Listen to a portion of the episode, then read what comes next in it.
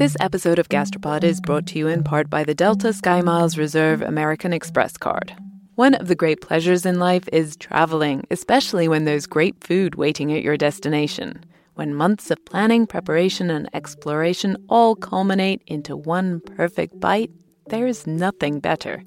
For those who want to taste the world, go with the Delta SkyMiles Reserve American Express card, made for people who are in search of their next food adventure. If you travel, you know. Visit go.amex slash you know reserve to learn more. Your body is unique. So why would you settle for a weight loss plan that's one size fits all? Noom is the weight management program that takes into account your biology to build a custom plan just for you. Stay focused on what's important to you with Noom's psychology and biology based approach.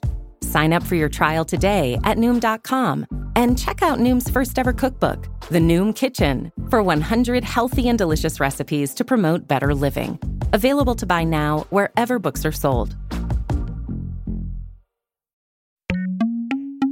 One bit of trivia about this is even in the present day, women each week of the year are the biggest buyers of chocolate, except for one week, and that's the week leading up to Valentine's Day. That's right. Ever since Richard Cadbury put chocolates in a heart shaped box for February 14th, way back in 1861, this stupid Hallmark holiday has been associated with one of my favorite substances. Chocolate, one of mine too, although I'm with you, Nikki, about the holiday. Still, any excuse to eat chocolate is all good by me.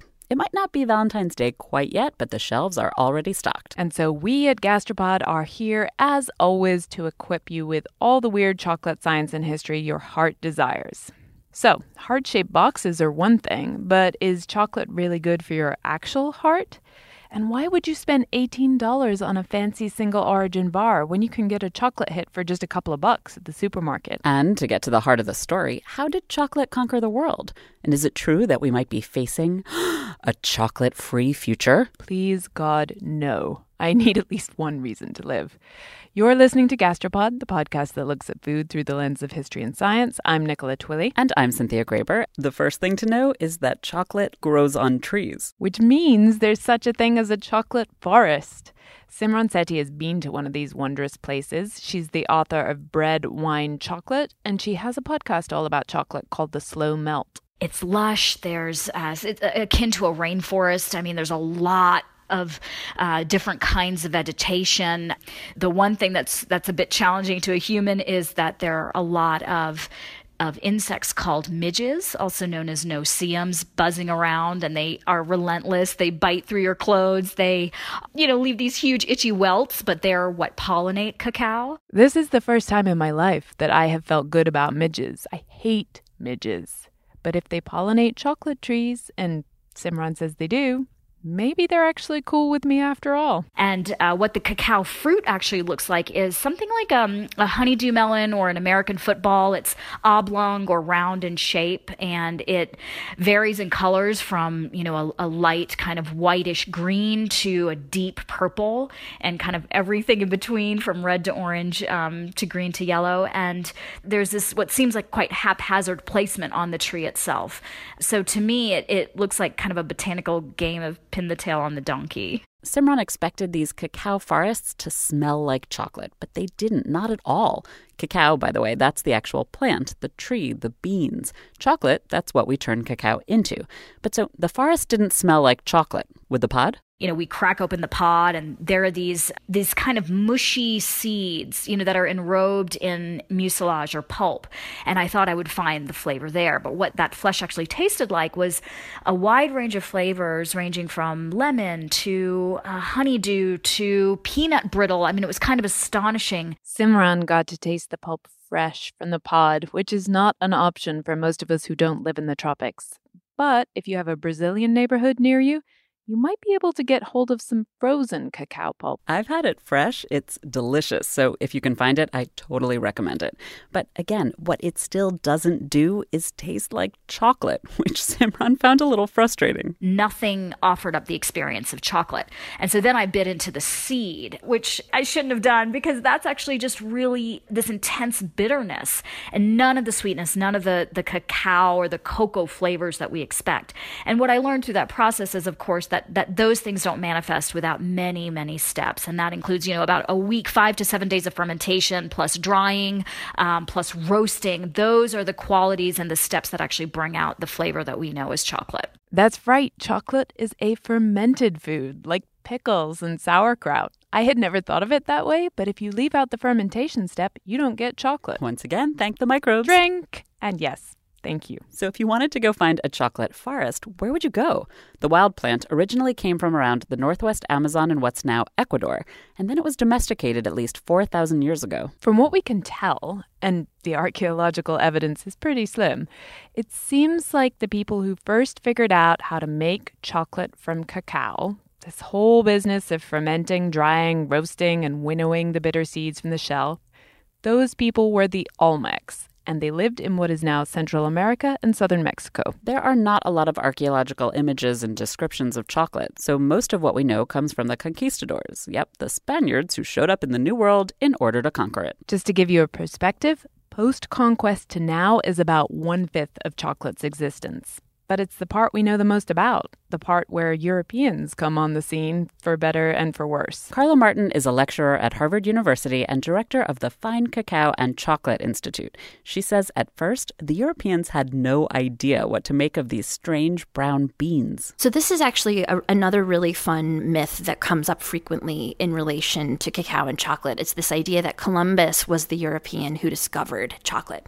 And in fact, what happened is Columbus encountered a group of people off of the island of Guanaja in canoes who had what he described as a type of almonds that they treated as though they were extremely valuable. Columbus's son Ferdinand wrote about this encounter, and he said that when one of these almond things fell to the ground, all the natives raced to pick it up quote, as if they were eyes that had fallen out of their heads. Nobody knows if Columbus actually ever tasted chocolate or even figured out that the local Aztecs and Maya were using cacao beans as money, because that's actually what Columbus witnessed. The locals had basically dropped a bunch of their version of coins. It was also a, a particularly practical type of coin, if you can imagine the kind of doubloons made of silver or other metals that Europeans would have been using at this time. If they showed up at the market and wanted to buy, say, a tomato, it was quite difficult difficult to cut out a chunk of that coin and buy a tomato with it. Based on conquistador diaries, we have some record of what these cacao beans were worth.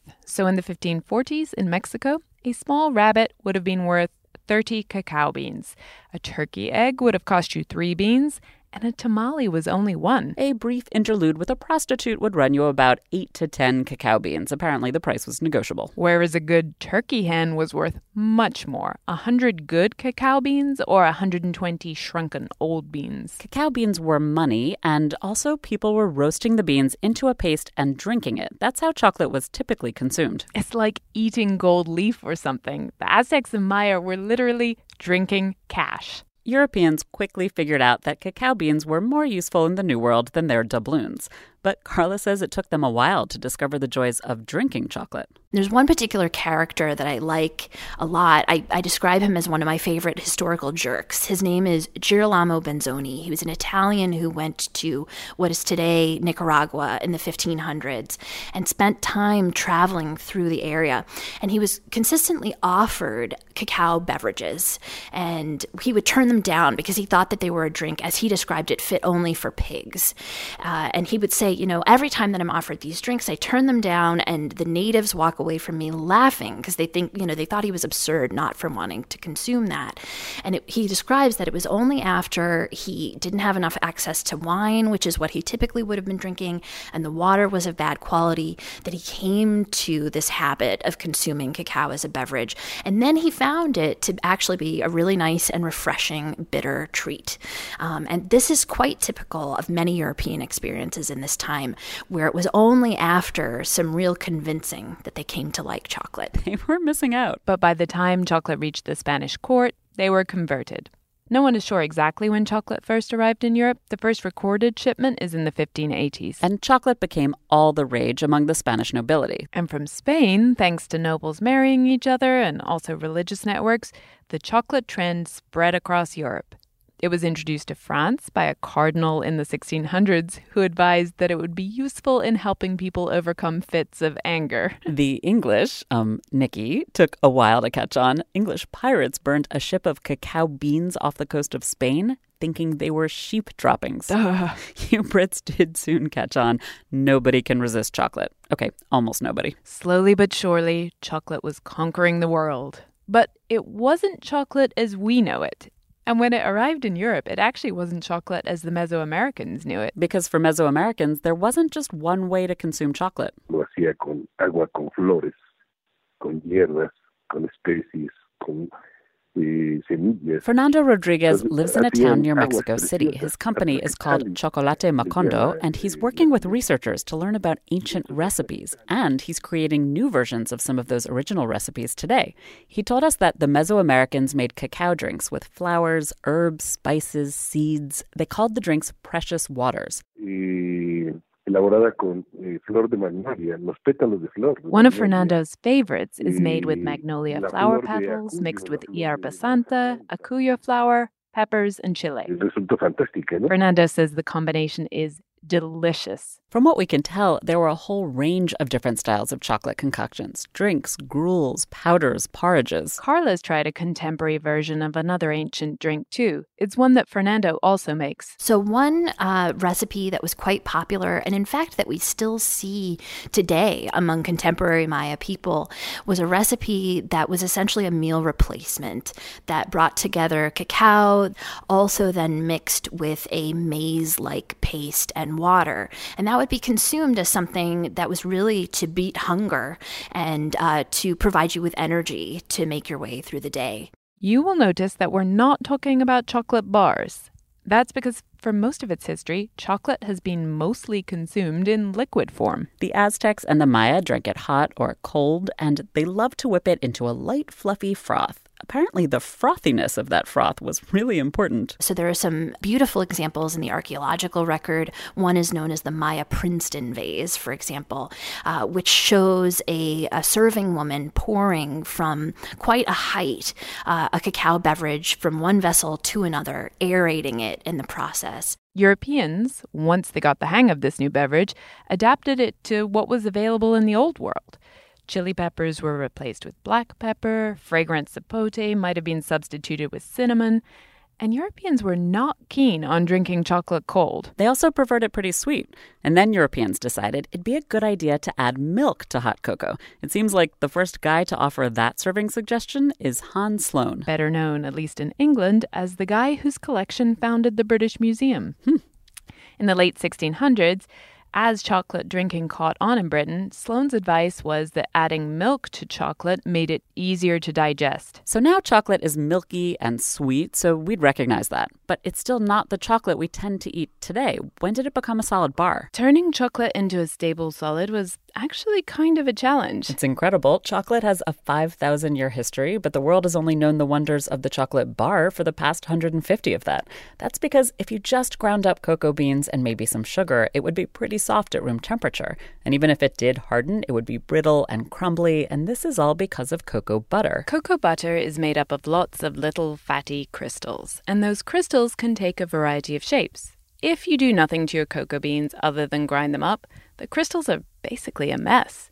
They're all disorganized, which means if you try to form them into a solid bar, then, like Cynthia said, the bar's all melty and grainy and crumbly. To turn cocoa beans into a chocolate bar, first you have to take some of the fat out of the crushed beans, and then you add it back in as you heat the chocolate and then slowly cool it down.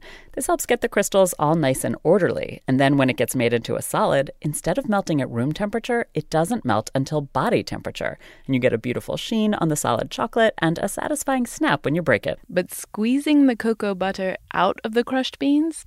That's not so easy. So the one of the big breakthroughs technologically was in the 1820s when a Dutchman came up with a process for really pressing chocolate. Helen Veit is a historian at Michigan State University. And this uh, bright yellow cocoa butter would just ooze out of the chocolate. And so you'd be left with this extremely hard pellet, which you could then grind up and if you wanted recombine with some of that cocoa powder um, and with milk potentially with sugars and things like that so that was when the early solid chocolate started becoming available. The Dutchman just used that invention to grate the cake of crushed beans and make cocoa powder. It took a Brit named Joseph Fry to add that cocoa fat back and make the world's first modern bar in 1847. As proud as I am of my fellow countrymen, I should point out that Joseph Fry's bar was not all that compared to the bars of today there was still plenty of tweaking and innovation that needed to happen to refine the whole cocoa butter crystal heating and cooling process. Apparently, this very first bar is kind of chewy which is not a texture I'm looking for in my chocolate. And then, even after chocolate bars were invented, it took another almost 30 years before anyone figured out how to get milk into them. In the mid 1800s, people in Switzerland, especially, were experimenting with ways that they could powder milk and actually allow for its preservation over longer periods of time. So, it was with that development of a means to powder milk that people first got the idea to then add powdered milk milk to chocolate. And it was Henri Nestle who did that in Switzerland. Nestle, of course, is a relatively well known name in the world of chocolate today. Side note the first major company to add milk to chocolate in America was, not surprisingly, Hershey's. But instead of adding powdered milk, Hershey's added fresh milk.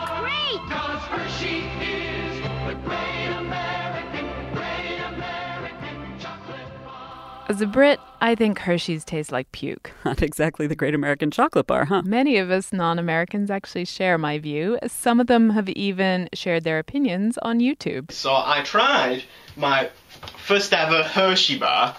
Uh, this is the uh, extra, extra creamy milk chocolate. It was the worst experience of my entire life.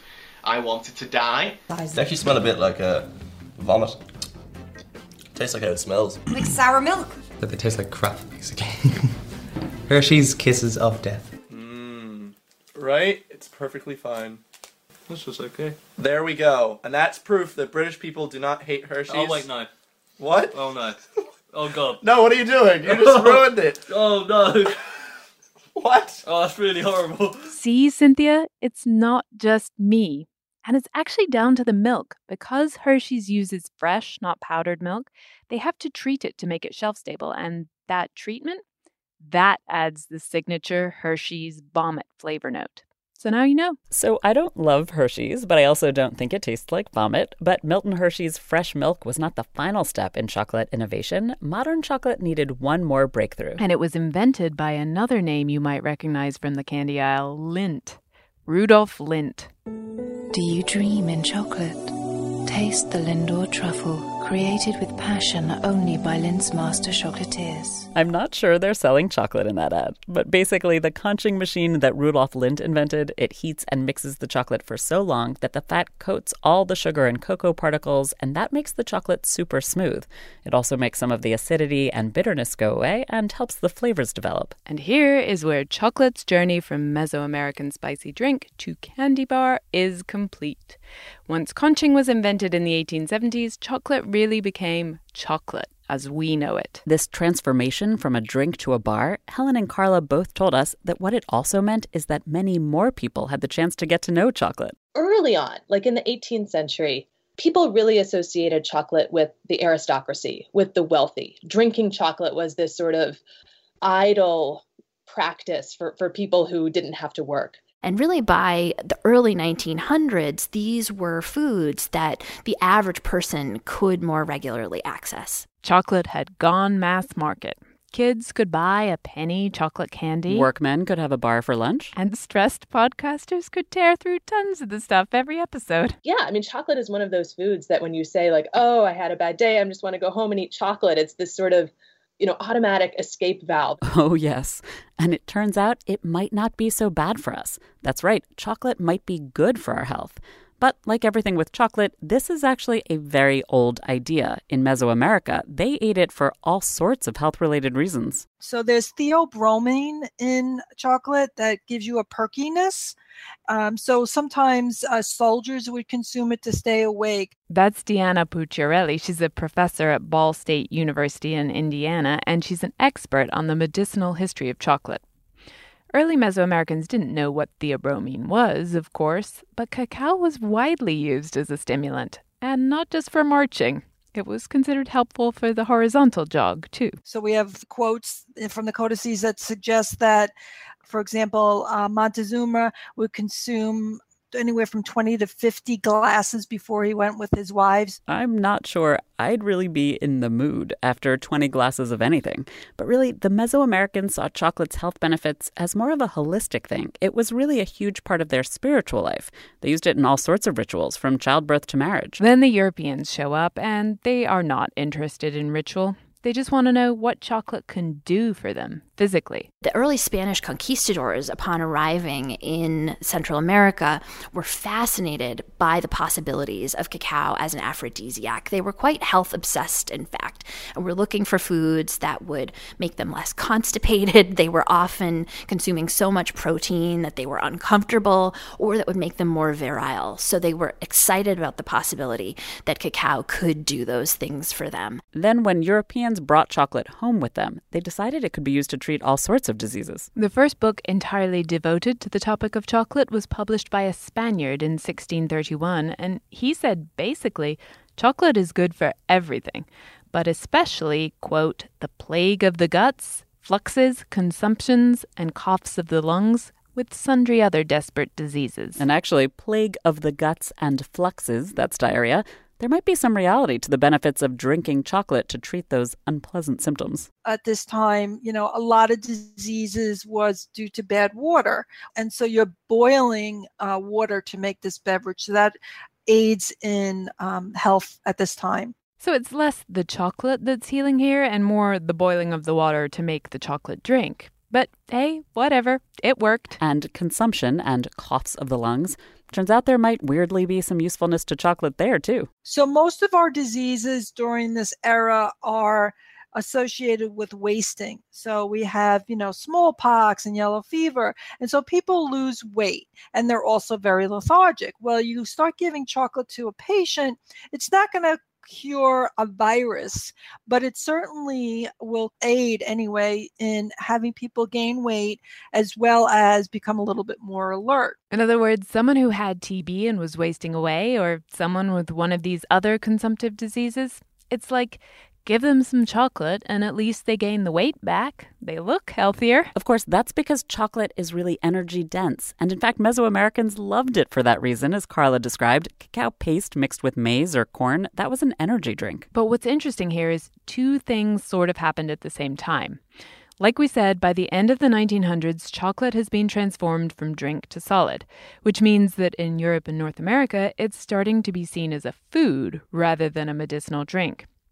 And that's also exactly when this guy called Wilbur Atwater starts measuring the energy in food in calories. And if you want to learn everything possible about the calorie, we have it covered. Go back and listen to our episode, The End of the Calorie. You'll become an expert.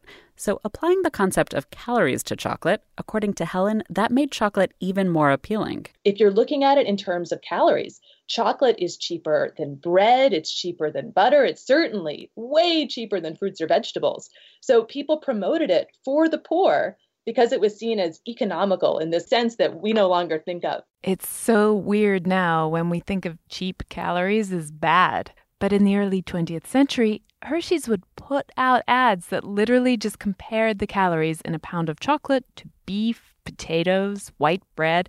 The message was why waste your money on this other energy poor food when you could just have chocolate for breakfast, lunch, and dinner? And this is awesome. Chocolate is food. And then Helen told us if you combine it with milk, even better. Milk was really at its high point in the early 20th century. People thought it was a perfect food. So, this was this great way to combine what was seen as the healthfulness of chocolate, the you know the supreme nutritive value of milk, and also some sugar, which was seen as energy boosting and positive. And advertising also really pushed hot cocoa for children, and also chocolate bars as this special wholesome treat, a way that mothers could express their love. Yes, if you really loved your children, you'd give them chocolate. Children still use this argument today. And this is not just good news for kids. Chocolate makers are all over the switch from chocolate as medicine to chocolate as wonder food. I mean, You eat food every day. You only take medicine if you're feeling under the weather. This is all at the start of the 20th century, but a few decades later, after the Second World War, things are no longer looking so sweet. Suddenly, those calories, they're not so awesome anymore. In the West, we are now worried that we're eating too many calories. Chocolate is no longer a good food. Suddenly, it's a bad food. It's sinful. This is a sad time in chocolate's history. But all is not lost because it looks like now, in the 21st century, chocolate might actually be medicine again. Maybe. And for that discovery, we can thank an indigenous community in Central America back in chocolate's original homeland. This episode of Gastropod is brought to you in part by the Delta Sky Miles Reserve American Express card. You know that feeling when you try a new food for the first time and your mouth experiences these brand new flavors and sensations? It's like, wow, I didn't even know a food could do that. This happened to me when I went on this amazing trip to the northern tip of Queensland in Australia. We were so far north that we were off the country's electrical grid, and we were staying on a banana farm where they grew dozens and dozens of different kinds of bananas. In the morning, I woke up to a basket full of some of the most bananas bananas you can imagine. Red ones that were super soft and sweet, like raspberries, and small finger sized ones that were sort of floral, and even blue ones that tasted exactly like vanilla ice cream. Life's too short to pass up extraordinary experiences. And if you're ready to take your next big food adventure, go there with Delta Sky Miles Reserve American Express card. If you travel, you know. Visit go.amex slash you know reserve to learn more. Most weight loss programs focus on restriction and inflexible routine, which is why most diets fail. But Noom isn't a diet. It's a weight management program that uses psychology and biology to help you develop healthy, sustainable habits. Noom believes that weight loss starts with the brain, and their daily lessons are tailored to help users understand the science behind food cravings and eating choices. Whether you want to lose weight, increase physical activity, meet a health goal, or simply change the way you think about food, Noom can help you build healthy habits while still enjoying your favorite foods. Stay focused on what's important to you with Noom's psychology and biology based approach. Sign up for your trial today at Noom.com and check out Noom's first ever cookbook, The Noom Kitchen, for 100 healthy and delicious recipes to promote better living. Available to buy now wherever books are sold. The people that are attributed with the so-called discovery of chocolate and heart health were the Kuna Indians in Panama. It's a group of people that lived on an island and consumed chocolate as a beverage, unsweetened, without milk, just you know the cocoa and water mixed together, and they consumed such high amounts, somewhere in the neighborhood of eight to fifteen cups a day, as part of their culture and uh, there was this correlation that they had relatively no heart disease. This came to light a while ago in the 1940s. There was an army surgeon who was serving in the Panama Canal Zone, and he noticed that the Kuna who stayed in their home region, these islands called San Blas, they had really low blood pressure. The ones who moved to the city, they weren't doing nearly as well. This army surgeon's work was kind of ignored for 50 years. But then a Harvard doctor came across his papers in the 1990s and started studying the Kuna and chocolate's possible cardiovascular benefits again. Now, mind you, um, they're living on an island. They're not in a high stress environment. They're probably in a low pollution environment. It's recorded that they didn't smoke cigarettes. So there's other elements. But in any event, that's when the science started to take off. Now, a few decades later, there's reams of research into chocolate and its potential medicinal qualities. We spoke to another Harvard doctor about it. Eric Ding is an epidemiologist and nutritionist at the Harvard School of Public Health. There's so many supplements that tout the benefits of cocoa that we really wanted to do an evidence based assessment of whether a lot of these claims have merit, especially since people say it pretty often colloquially oh, chocolate is good for you, chocolate is good for you. But how good is it for you? So Eric and his colleagues decided to take a hard look at the evidence so far. Specifically, they wanted to know whether chocolate can prevent heart disease. So, altogether, we reviewed 24 papers uh, selected out of thousands of studies related to cocoa. Eric told us there are dozens of factors that are linked to a healthy heart. There are things like blood pressure and cholesterol, those you've probably heard of. And then there are things like flow mediated vascular dilation, which you probably haven't. All of these are risk factors, things that have been shown to be either very predictive or actually causal when it comes to heart disease. And did eating chocolate work? Did it improve these risk factors? So the, the chocolate findings are actually quite stunning. So it lowered f- blood pressure, actually it lowered the bad cholesterol, increased the good cholesterol, lowered the bad triglycerides, and improved fasting glucose, which means it improved insulin sensitivity. And the, interestingly, also improved inflammation as well as the flow mediated dilation, FMD. Dude, chocolate really is a wonder drug. This is the best news of 2017 so far. It's not like a one hit wonder in certain ways. It only lowers blood pressure and nothing else. It lowers almost every major risk factor for heart disease, which is quite remarkable. And it's something called flavonoids that seem to be key to chocolate's benefits. These flavonoids are chemicals that can be found in all sorts of foods, but the ones in cocoa do seem to be unusual.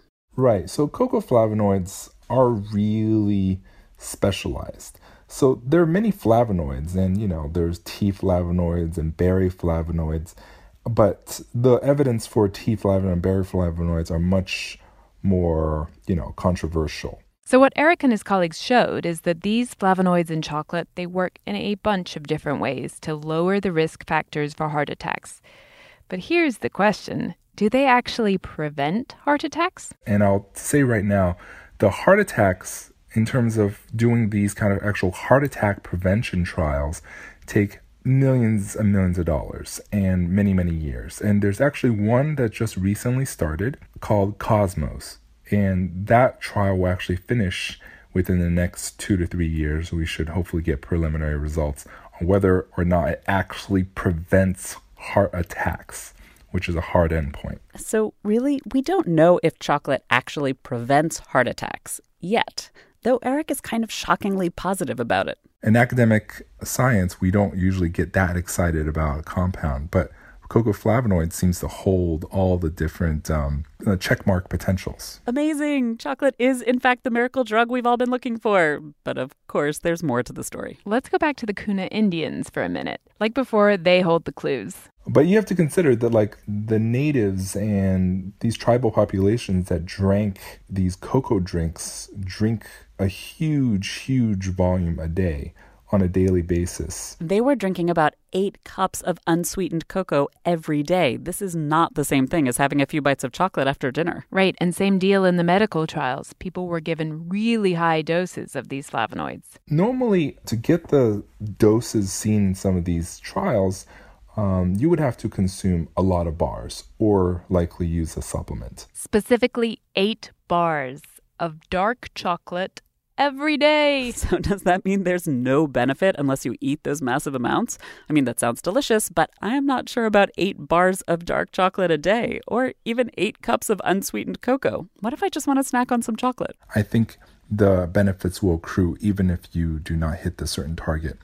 There's assumption of linear effects in which we assume even if you don't hit the the really high target that the benefits are proportional and accumulates. Okay, so how do we know if the chocolate bar we're eating is full of flavonoids? Like everything, it depends on what you buy. Our Hershey's Kiss typically contains about, I think, 11% cacao content, so really very little. And my students and I often try to think of what are other foods where if it only had 11%, would you still call it chocolate, let's say? Not to dump on Hershey's again, although it does taste like puke, but Carla's point is most of the mass market chocolate out there has very, very little chocolate in it, and hence very few flavonoids. It's mostly milk and sugar. In America, it only legally needs 10% cocoa to be called chocolate. And so, to get some of the benefits Eric's talking about, you really need to be eating dark chocolate, like 70, 80% dark chocolate. Milk chocolate is never going to get you to uh, the right dose that you need.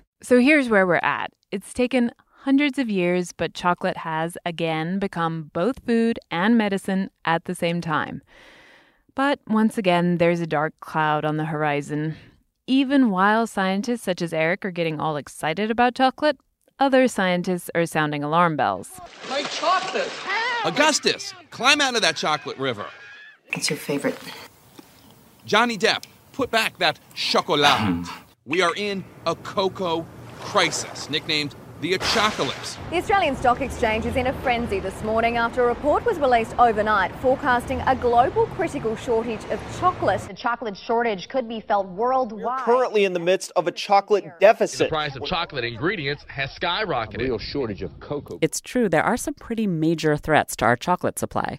One of those is disease. Simran Sethi, she wrote the book Bread, Wine, Chocolate. She spends a lot of time worrying about the future of our favorite treat. One third of the crop currently is lost to diseases that have like completely sinister names like witch's broom and frosty pod rot and black pod rot. And you see them and like it just kills you because you see how sinister they are just on the vine. And this story will be familiar from other crops, but one of the reasons disease is such a threat to chocolate is because of monocultures. We're growing this one particularly hardy and high yielding variety in bulk on massive plantations in West Africa to the point that 70% of the world's chocolate comes from there. And that makes our supply vulnerable. A monoculture of one particular varietal that's plagued by disease, that's an obvious vulnerability, but that's not the only threat to cacao. The trees won't grow outside a narrow band 20 degrees north and south of the equator, and climate change threatens to make these regions too hot for cacao trees to thrive. Scientists are trying to breed varieties that are even hardier and more resistant to diseases. And so what we see is, you know, the development of hybrids because they grow quite abundantly and they do have disease tolerance are kind of taking over we need to increase yield. But what happens is when we increase yield to the exclusion of everything else is we lose this diversity. We lose the backup system and we lose the diverse flavors. And to me, that's a real shame because we're only just at the beginning of discovering them. And this is where some chocolate makers are saying, hold up, there's another strategy. What about if we grow traditional cacao varietals in a diverse forest rather than a monoculture plantation? Because that kind of chocolate forest that's another way to resist disease. And there's a big bonus to this strategy. It means we get to taste all the different flavors that chocolate can offer. And they uh, range from like uh, caramel and violets that you find in, in cocoa from Ecuador, you know, or caramel from cocoa from Venezuela, uh, a really nice fruit kind of acidity, almost a sourness that we find in, in cocoa that's grown in Madagascar. Like there's all this diversity that gets erased through the commoditization that says we kind of just need that one chocolate note and everything else can kind of go away. These flavor differences come from all sorts of things different tree varietals, like Simran said, and also soils and growing conditions. You can even taste this for yourself. You can find higher end craft chocolate bars that are single origin, that is, they come from one country buy some from different countries and taste them one after the other. This is precisely how I discovered that Hawaiian chocolate tastes like honey, for real. And cacao grown in Honduras tastes sort of like grapefruit. We are not making this up. But if we stop growing those varieties, if we stop retaining that diversity, then we're not going to have that backup system as we may need it moving forward. And it might be because of climate change, it might be because of our tastes changing, it might be because of disease. But what is of greater concern, a more immediate concern when it comes to the loss of chocolate, is simply the fact that farmers are walking away from a crop that doesn't treat them well, that pays them so little money that to grow this crop makes no sense when you could grow something far more lucrative like palm oil or rubber or any of the uh, any of the other crops that thrive in these same environments. Basically, Simran is saying, yeah, disease, climate change, monoculture, it's all very scary. But the real apocalypse is being caused by us paying too little for our chocolate. According to Simran, if we're paying two bucks for a giant Hershey bar, the cacao farmer who grew the chocolate is getting about 10 cents. So the choice that we actually have to make as consumers is are we willing to consider different kinds of models? These models do exist. They're the ones usually used by the more expensive small company craft chocolate bars. The bars might have labels like fair trade or even direct trade. The companies pay the farmers more, and so the farmers can afford to grow traditional varieties of cacao trees in better conditions, and the resulting chocolate tastes better. But Carla says we've still got a long way to go. So, if we think about what part of the chocolate industry could be considered specialty or fine, it's probably 1%, maybe even less than 1%.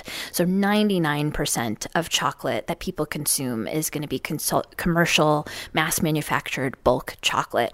Uh, and when we compare this to other specialty foods, it's actually striking how different it is. Coffee, for example, about 50% of the market is considered specialty, 7 or 8% of that is considered high end specialty. Cheese has a significantly uh, growing and robust specialty side of the market. Beer is another example. And so chocolate is, is on its way, but it's going to require a lot more interest to do that. I am willing to eat much more uh, specialty chocolate. Me too. You're both heroes. Yep, that's me stepping up to do my part.